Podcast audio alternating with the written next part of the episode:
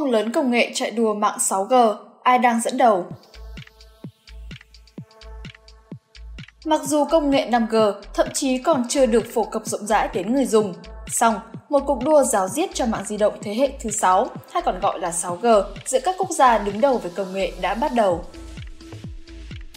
Bỏ lỡ 5G, Mỹ muốn thống trị 6G. Về lý thuyết, mạng 6G có thể nhanh hơn 100 lần so với tốc độ tối đa của 5G và được kỳ vọng sẽ cung cấp nhiều ứng dụng công nghệ mà lâu nay chỉ được xem như khoa học viễn tưởng.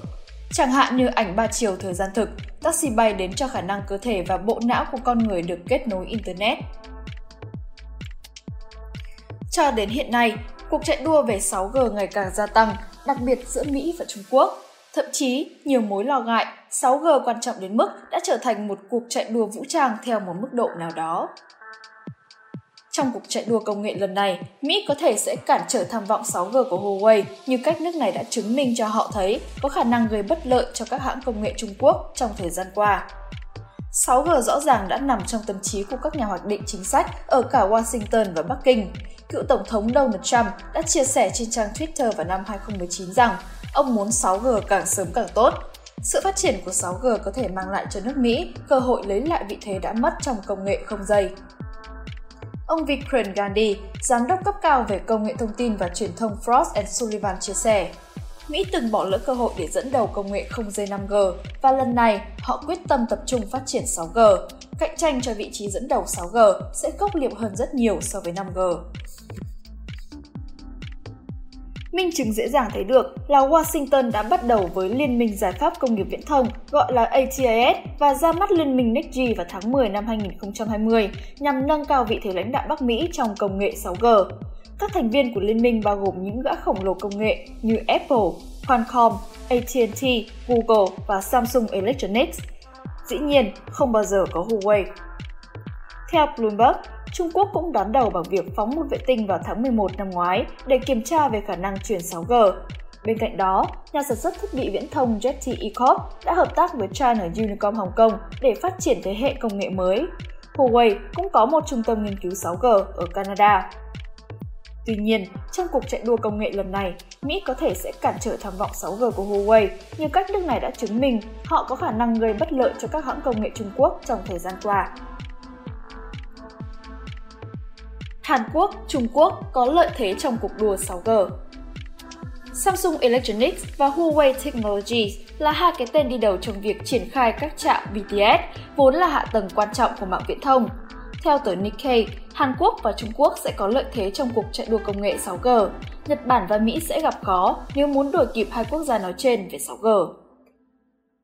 Hiện nay, Samsung đang đi đầu về bản quyền 5G, nắm giữ 8,9% số lượng bản quyền, Huawei đứng thứ hai với 8,3%, Qualcomm là 7,4%, trong khi Docomo của Nhật đứng thứ 6 với 5,5%.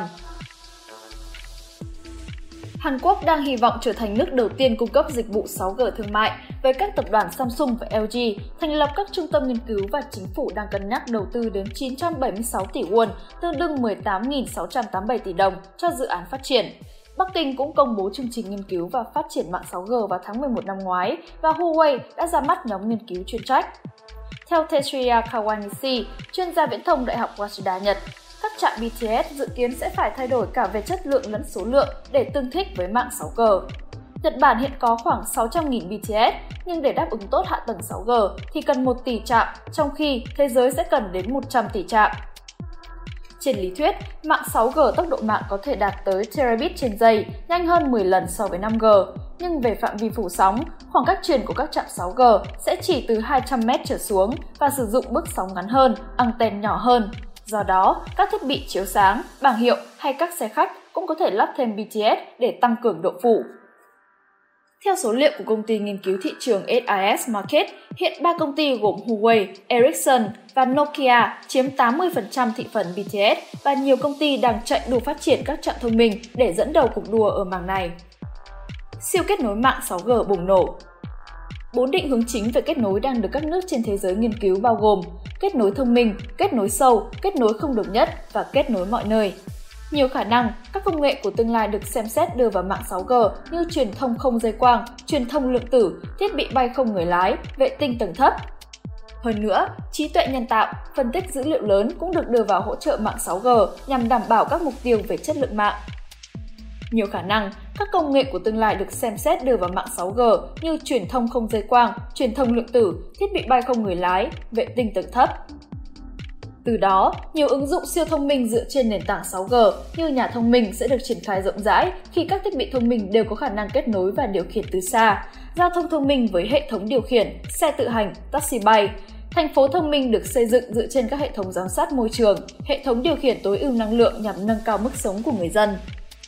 Công nghệ thực tế ảo mở rộng cũng cần đến mạng 6G. Ngoài việc các đối tượng được mô phỏng 3D và điều khiển bằng trí tuệ nhân tạo, trải nghiệm người dùng sẽ được hỗ trợ bởi cả năm giác quan, nghe, nhìn, khứu giác, vị giác, xúc giác thông qua các cảm biến. Với băng thông tốc độ cao, độ trễ thấp, mạng 6G sẽ đảm bảo chất lượng của trải nghiệm người dùng. Các đặc tính của truyền thông không dây của mạng 6G cho phép thiết lập công nghệ của tương lai là hệ thống giao diện bộ não và máy tính PCI trong cuộc sống hàng ngày. PCI sẽ thu nhận các tín hiệu từ bộ não và chuyển đến các thiết bị số, phân tích và diễn dịch tín hiệu thành các lệnh điều khiển thiết bị. Hơn nữa, tích hợp mạng vệ tinh sẽ cho phép mạng 6G có thể phủ sóng di động toàn cầu, chuyển đổi và nâng cấp kết nối thông thường thành kết nối thông minh, tích hợp truyền thông tin và năng lượng, không chỉ cho phép truyền thông tin mà còn truyền năng lượng không dây nhằm ra các thiết bị.